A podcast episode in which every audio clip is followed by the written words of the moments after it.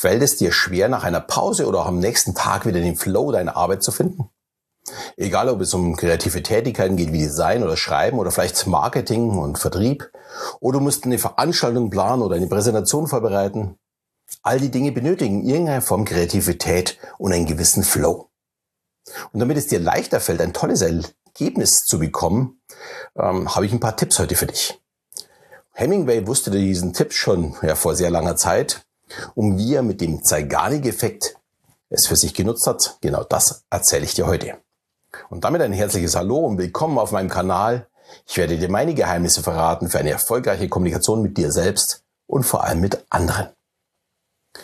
Ja, der Zeigarnik-Effekt ist wenig überraschend ein psychologisches Phänomen.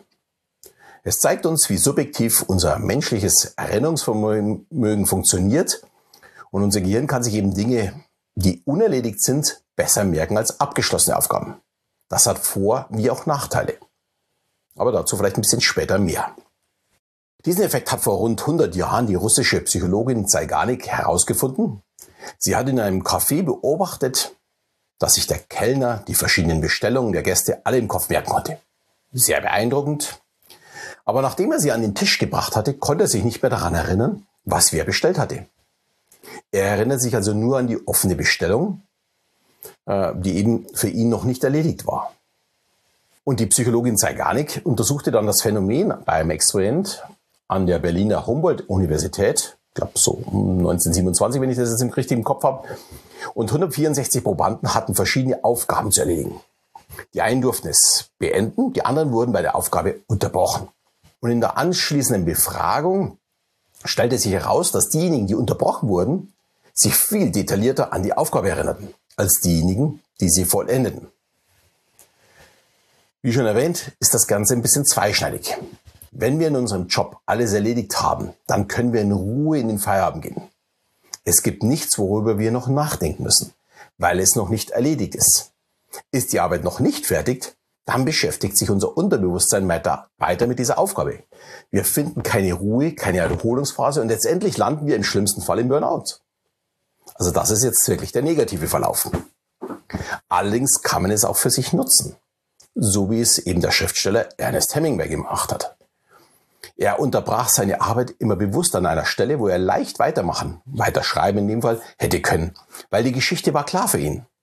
Damit sorgte er dafür, dass er am nächsten Tag wieder schneller in den Schreibfluss kam und er nicht nach einem neuen Anfang suchen musste. Und der Zeigarnik-Effekt half ihm für seinen Schreibfluss.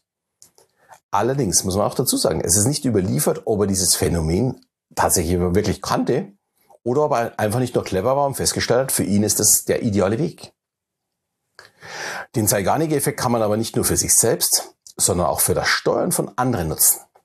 Jeder kennt beim Kauf im Internet diesen Fortschrittsbalken. Damit wird unserem Gehirn signalisiert, ups, da muss noch irgendwas erledigt werden, weil der Balken ist noch nicht zu.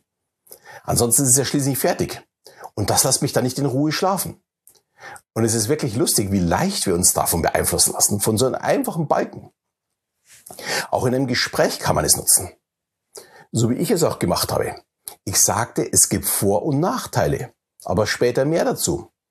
Das macht unser Gehirn rasend. Wir wollen nicht wissen, dass es welche gibt, sondern wir möchten wissen, welche es gibt. Daher bleiben wir dran und hören weiter zu. Jetzt für Lehrer, Redner, Seminarleiter und so weiter, natürlich auch für die Innenen, nicht, dass wir hier uns falsch verstehen, ist das ganz wichtig. Wie sorge ich dafür, dass mein Vortrag spannend bleibt und mein Auditorium bei mir bleibt? Natürlich mit dem Zeigarnik-Effekt. Ich muss irgendetwas reinbringen, dass Sie unbedingt dabei bleiben möchten. Auch im Social Media oder Online-Geschäft wird das genutzt. Äh, wobei ich mir Videos mit Teil 1 nicht mehr anschaue, wenn Teil 2 nicht auch gleich verfügbar ist. Da komme ich mir dann schon etwas verarscht vor. Aber es funktioniert, weil unser Gehirn etwas vervollständigen möchte.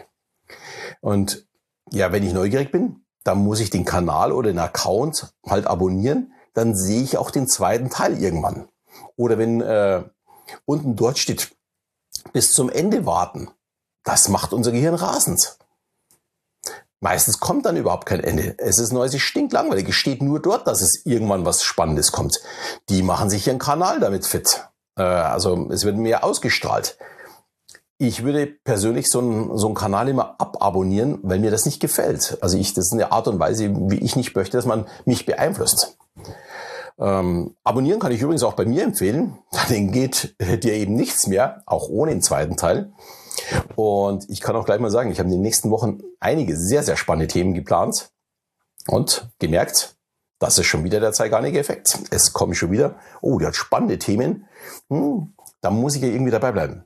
Aber egal wie du dich entscheidest, ich freue mich auf jeden Fall über dein Abo. Ja, und jetzt bist du dran. Betrachte das heutige Thema mal aus deiner Sicht und wie du es für dich denn tatsächlich nutzen kannst. Entweder bei dir selbst, also dass du dich selbst steuerst, oder wie du andere dabei steuerst. Ich wünsche dir auf jeden Fall in beiden Fällen viel Spaß dabei.